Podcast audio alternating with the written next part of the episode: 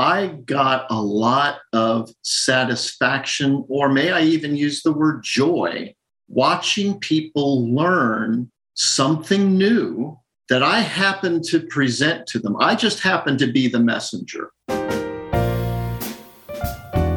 I'm David Otey, and this is The Power of Story and Science, a mix of content and conversations on how to bring your science to life through powerful presentations.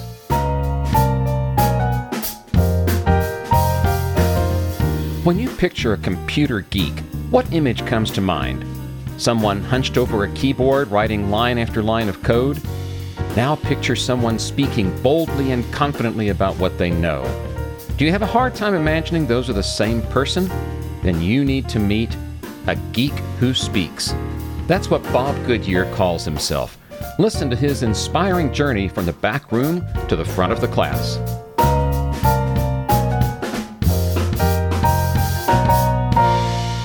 Hello and welcome to another episode of The Power of Story and Science. I'm your host, David Otey, and on this program we have a mix of content and conversations on how you can tell the story of your scientific or other technical work.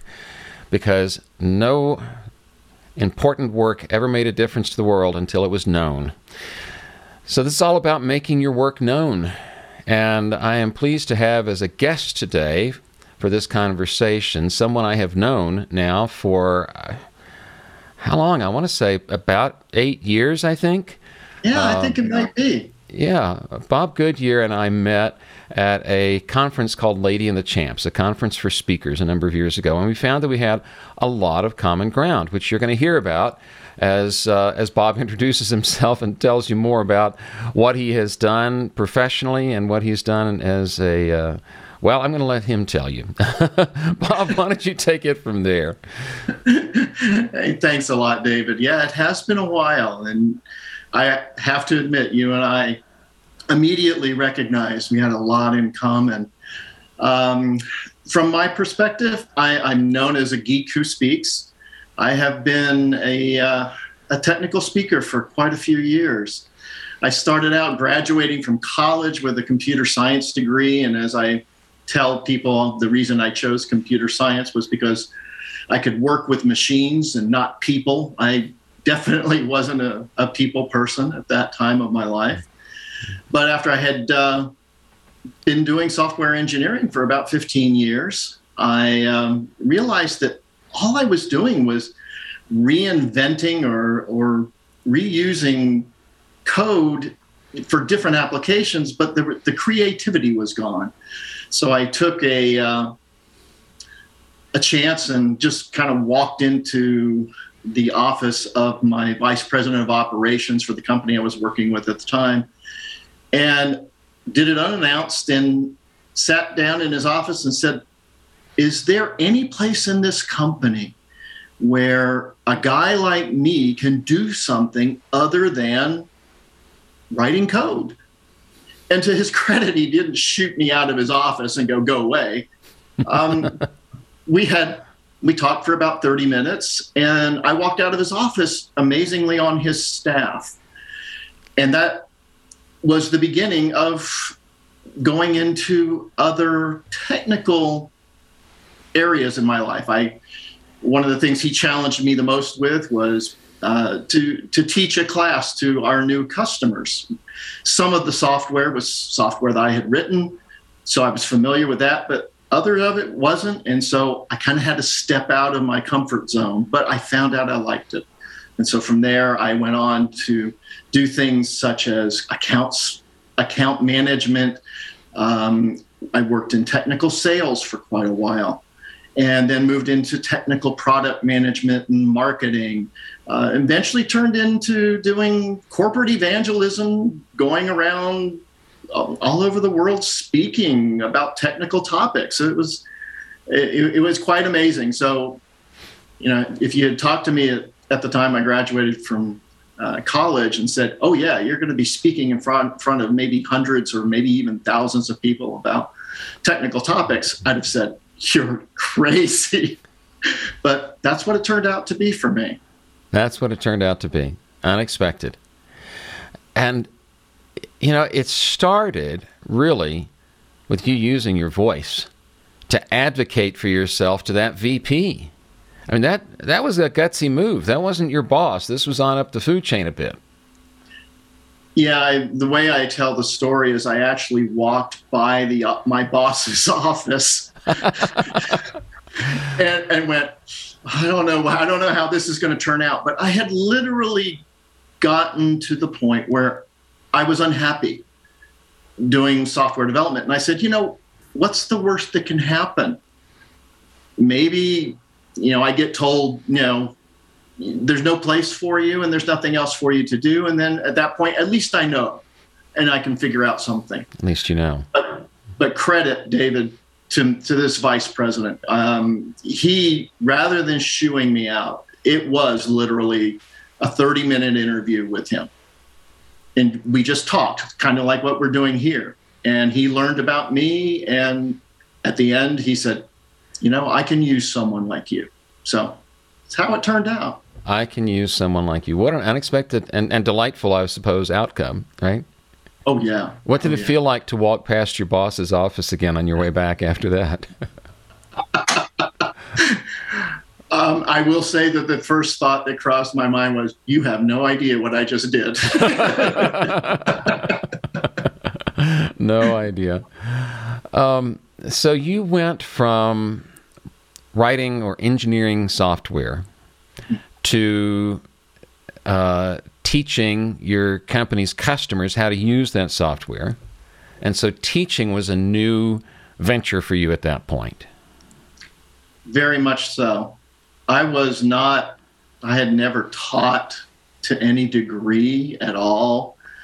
Uh, certainly not uh, for money, if you will. You know, here are paying customers coming in to um, to spend money to learn about a software system that they had spent hundreds of thousands or even millions of dollars to buy. And here I was responsible for teaching them how to use it.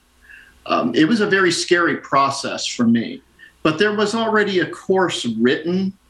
And so I, I just figured out I just have to follow what's there and assume that that's the way it should be taught. I, I just didn't know. So you assumed that was the way it should be taught. And then did you uh, have to develop your own courses later on on additional products? In in, in that particular case, no. Um, what was interesting for me anyway was that I left that company and moved to um, I, I, moved to, to Hewlett Packard, where they hired me as a full time instructor. Ah. Um, I sent a blind resume to Hewlett Packard one day when I saw uh, a classified ad in the newspaper. I realize that's very old, but I saw this ad about someone, they were looking for instructors to teach um, in their company. And I sent off a blind resume and thought, oh yeah, you know that would that would be my dream job at the time. Is what I thought. Mm. And so I sent it in, and little did I know that I would get a phone call a few weeks later asking me to to come in for an interview and also do a test teach for them in front of all of their instructors. I was Oh. petrified. what did that feel like? Um, at the time, I think it was probably the most scary thing I had ever done, David, because I knew that the people that I was teaching something to knew the material probably better than me. Yeah. And I thought, I say one thing wrong and I'm going to get eaten alive. And um, I did say something wrong uh, about five minutes in. They, they had their set of trick questions that they Mhm. would always ask. And I did fall for one of them. And they, uh, they said, Oh, wait a minute. You know, I think it's actually supposed to be this. And I looked at it and I, lis- I listened and looked and I said, You know, you're right. I was wrong on that one. And I found out later that the way that I handled that was the reason that they they hired me was because I didn't fluster me. I just went, you know what? I'm wrong. And they said, you know what? I think he can be a good instructor. And that that that was wonderful for me. Oh, you know what I love about that story is when you said what you did. The first verb you used after you described that being hit with that trick question was I listened.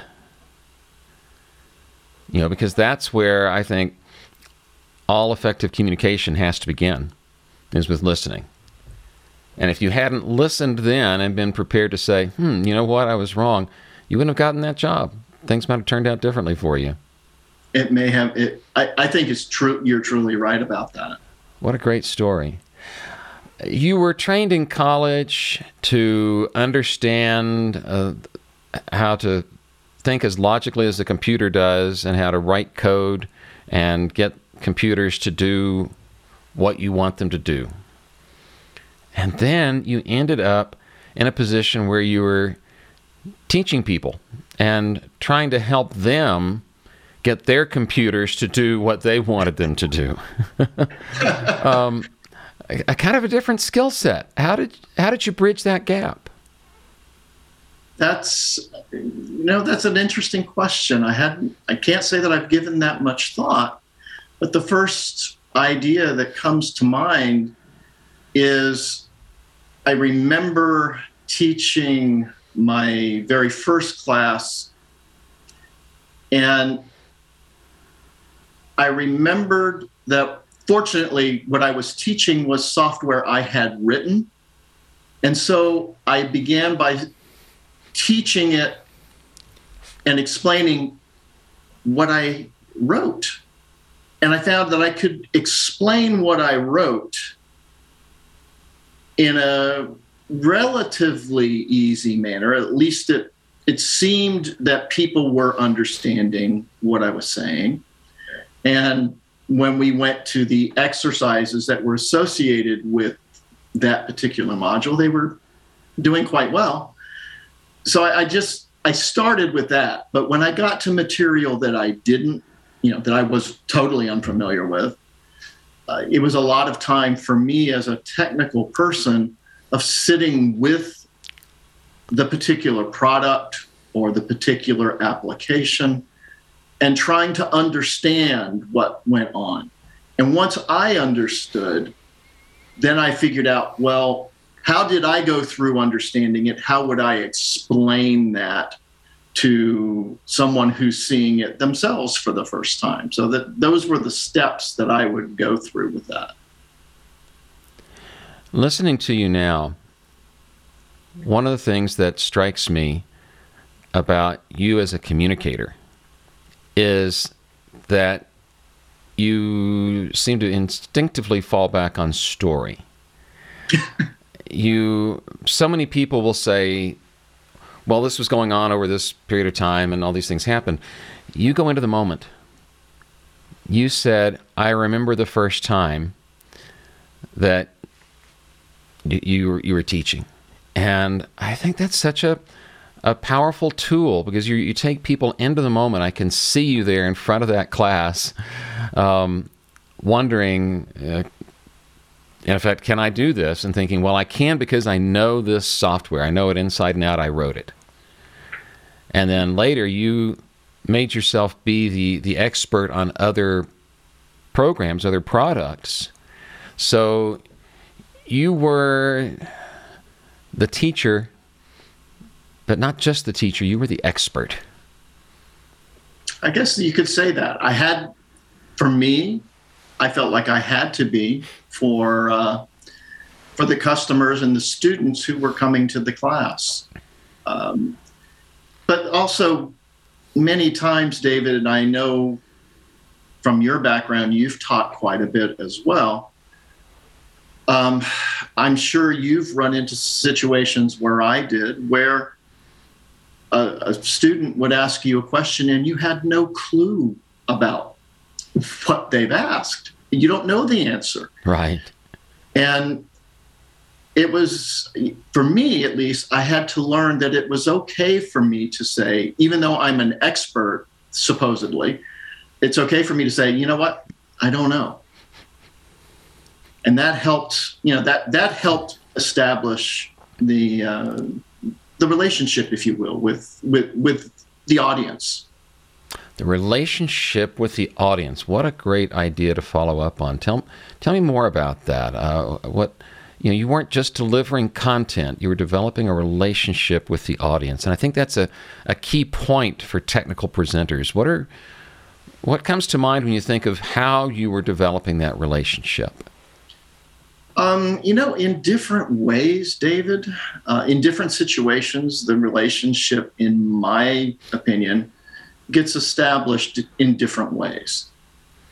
Um, in a in a teaching environment, let's say in a class, it's quite normal for um, us as instructors or teachers to have a two-way conversation with uh, our class. And you begin to learn about the individuals as you begin teaching in that in that way.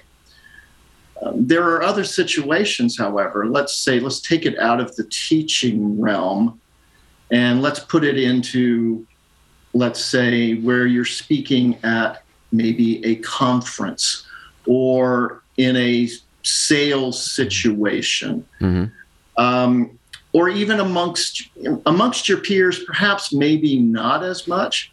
But let's take the other two examples previously.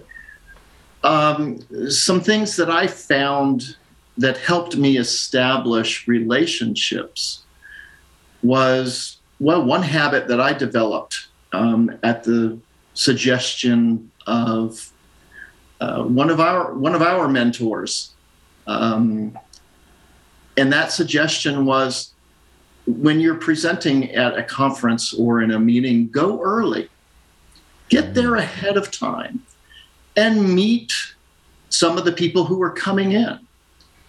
And when you meet them, what happens is they become friendly people to you mm. before your meeting starts or your conference session starts. And so at that point, within a couple of minutes, you have a couple of friendly faces you can speak to, or, or I should say, and you can refer back to a conversation that you had with that individual. And um, what it does is it brings in the rest of the audience going, oh, he knows her or he knows him. Oh, okay. And then the, the conversation, I shouldn't say conversation, but the presentation becomes a conversation many yeah, times. becomes a conversation, right. And, and that has worked so well for me. Once I discovered that, that, that helps a lot. So the relationship building starts before you ever take the stage. Oh yeah, it? yeah. For me, yeah. And so you uh, alluded to a number of different speaking situations you've been in. You've been uh, the instructor. You've been the presenter at conferences. You've been, as you said, the the corporate evangelist, uh, traveling and and uh, touting, I guess, the company and its products as a way of paving the, the paving the way for, for sales to, to take place after that. Different different contexts and um, uh, talking to your peers, talking to people who may not be as technically versed as you on the, the subject you're talking about. Um, did have you found yourself in a situation where you really had to reach for a way to bridge the gap between you and a less technical audience?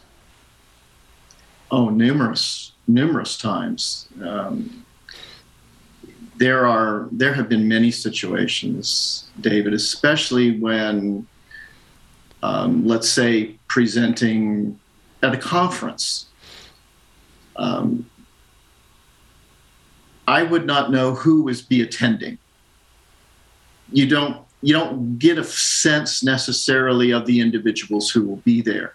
In a sales situation, many times you would know who would be there. The sales team that you would be working with would brief you. Oh, we're expecting, you know, the director of operations. We're expecting uh, mm-hmm. system administrators and so on and so forth. And in that case, you you kind of have a level. But in a conference situation, anyone could come walking in who's attending the conference. And in those situations, I found that you have to figure out how to level set your your presentation and your topic. In other words, try to understand who is in the audience, what might my demographics be, and then begin to craft the the presentation or the speech, whatever it would be, craft it at the lowest level so that you could be able to bring someone up to other levels. It, it's something that's difficult to do, and, and I, I, struggled with a long time to, to figure it out. I'm not sure that I ever got it down, you know, 100%. But you can also find out a lot uh, by listening to the questions that you might get from the audience and realizing, oh, I'm I'm way over, I'm way over their head. Mm-hmm. I, I, I, need to break. I need to really bring this down. Mm-hmm. Um, assumptions we make as speakers or presenters. Sometimes we make assumptions that are completely wrong about our audience, and we have to be willing to to change and and and do it quickly, and realize, you know, my purpose has changed my my audience is not ready for that. Let's go another direction and find out what uh, what we need to do go another direction. Yeah, you got to be got to be nimble, got to be flexible. Um, when I think about uh, the the audience that this program is intended for, STEM professionals uh, in general, or, or people who give people who are analytical, quantitative in their thinking, and are giving presentations, called upon to whether it's teach or present at a conference or present to their peers. I think many of those people I have in mind would relate to your statement that when you came out of college, you were eager to have a job where you were working with computers and not with people. Um, and there may be uh, people in that situation wondering, well, what does it take to go beyond that? I mean, I can see you moving that direction when you go to talk to that VP and you know, he puts you in a classroom, which may have been kind of an unexpected thing for you. But how? What advice would you give to someone who's ready to go beyond solving problems by connecting boxes and wires or writing code? I mean, you know, what I used to do involved a lot of connecting boxes and wires, and sometimes writing code. Um, until I eventually discovered that the most interesting problems are not the ones you solve by connecting boxes and wires, but the ones you solve by connecting people. And I, I wonder, what was that journey like for you uh, in, in, a way that someone else can learn from it? Well, for me, where I what I found unexpectedly was that I got a lot of satisfaction, or may I even use the word joy, watching people learn something new that I happened to present to them. I just happened to be the messenger. And I found out that watching them grasp a concept for the first time and then maybe taking it two steps, three steps further than I had even asked them to do, and see them do that in the moment.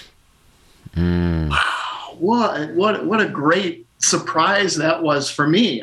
I didn't know that that would bring me such satisfaction. I had no idea. I mean, standing in front of that classroom for the very first time, David, trust me, that was not the thought that crossed my mind. I bet it wasn't. but what I found out was that I had perhaps a um, what's the best word I'm looking for here? I had a feeling that if I worked with people, oh, if bad things could happen. I was, I, I literally was scared of having an interaction with um, a customer, let's say, in the case of, a, of teaching. And I'd find out that, oh, I, I, I'm, in their eyes, I'm scum. I, I don't know what I'm talking about. And that would just be a blow to me. But what I found out was just starting with teaching and then all of my interactions throughout the rest of my career. People want you to succeed.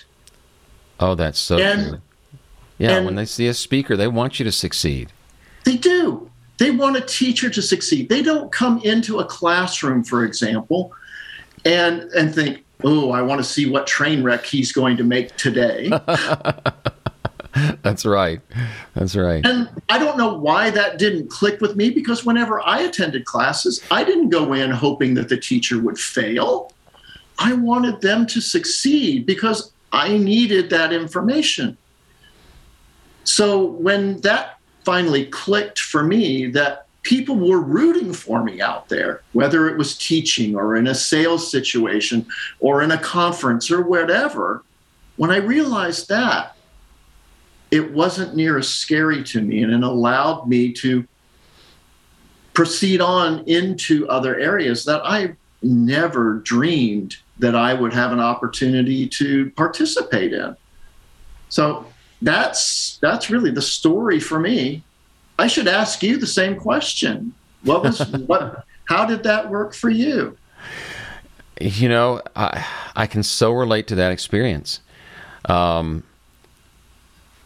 people have sometimes heard me tell the story of being involved in a training project uh, that drew on my experience in a particular area of broadcast engineering. I, I knew uh, the nature of this new digital technology that was suddenly being pushed very quickly through the whole industry in order to clear out some spectrum for other uses. And I got involved initially as the subject matter expert on this industry wide, nationwide training project. And then some unexpected things led to me being in charge of the whole program. And I had to learn a lot about being a trainer and training trainers and creating curriculum. I I called up my mom, who was a longtime teacher, including a teacher of, of adults, and I said, Help! I don't know what I'm doing. I've called in a consultant who taught me some things. And over uh, about a three year period, we put together this program, and ultimately, more than 10,000 people went through that program. And what I got to see, not very often close up and in person, but often at a, at a remote distance, was the difference this made to people. Taking people who were fearful of what this new technology was going to mean for them and for their job skills and moving them to a place where they were excited to try it, excited to use it, and realized it was going to make their jobs better. Yeah. And and that was for me the the catalyst for leaving engineering when that project wrapped up and staying on this track I'm on now as a trainer and speaker and communicator because I saw the difference that it can make to people. That's a great story, David. I didn't know that about you. well, you should listen to my podcast more often. I guess I should. I should. My bad. what is, um, if you think about someone who's where you were before you talked to that vice president, and you had an opportunity to give such a person one piece of advice, what would it be? In terms of them wanting to perhaps move out of that sure. arena? Is that what you're asking? Yeah. Mm-hmm. You know, I can only give them the advice that worked for me. It wasn't advice, though. I, I unfortunately I didn't have someone who helped me with this, but I would say that if you feel, and, and I go with feelings, I, I'm one who has learned to trust my feelings more so these days than perhaps I did when I was uh, younger, when everything was logical. Um, if the feeling is coming to you that you feel like you should move to another area, go explore it. talk to those who are doing what you are doing or what you are wanting to do, excuse me. And if you do that, you might find it's not as going to be as difficult to make that transition as as you did, as as you think. I will say, for example, for me, in several of the other positions that I took further on in my career, others pointed it out to me. I didn't aspire to go into technical sales. I didn't think about going into technical product management. Certainly, becoming a corporate evangelist wasn't even on my radar. But pe- other people noticed and said, you know, I think you could be good doing this. And while it was in some ways stepping into the darkness and hoping the light would follow me, um, I had confidence in them as well. So for someone who's who's who's thinking about making a change, look back and see if there's others who have said something to you that you might be good at something else. Take that step into the darkness. It might be you know that light the light will probably follow you if you do it. Step into the darkness, and the light will probably follow you. That's what a great closing thought to have for this program. I, have so enjoyed our conversation. It just seems like the time has flown by. Um, and uh, I, I, think back to what we were both doing when we met at that conference. You know, building relationships with people who are doing what we wanted to do, the, the speaking, the training and uh, I understand uh, since that time, when you and I had some of our earlier conversations, uh, you have now retired and are able to travel a lot and see the grandchildren. So I congratulate you on that. Thank you. It's it, it's it's turned into the joy of my life. I have to confess. that's that's delightful to hear. Um, one last thing: uh, How can someone who's hearing or watching this program follow up with you? They can reach me in, in several different ways. Um, they can certainly go to my webpage, which is still very active. Um, you can reach me at ageekwhospeaks.com. Uh, don't try to go to the geek who speaks. Um, I, am not the geek. I am a geek. okay. On you there, grab the other URL. a geek who speaks. Okay. Yeah, right. A geek who speaks. Um, I've got contact information there, phone numbers, email. You can reach me that way. Certainly, you can find me on LinkedIn.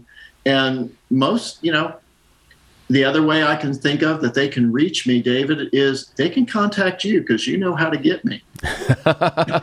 That's true. That's true. I do know how to track you down, don't I? yes, you do. And I'm always welcome having an opportunity to, to uh, talk with you. It's always a pleasure. Well, it's been a pleasure talking with you as well, Bob. And anyone who wants to contact me can start by going to the homepage for this program, which you can find just by going to storyandscience.com. And as you explore that site, you'll find buttons that will put you right in touch with my calendar. I'd love to have a conversation with you. Uh, and my full contact information is available there as well. As always, thank you for being part of the story and science community. This has been The Power of Story and Science. If you like what you heard, please tell a friend, leave us a review, or so that you don't miss anything, subscribe at Podbean or wherever you like to get your podcasts.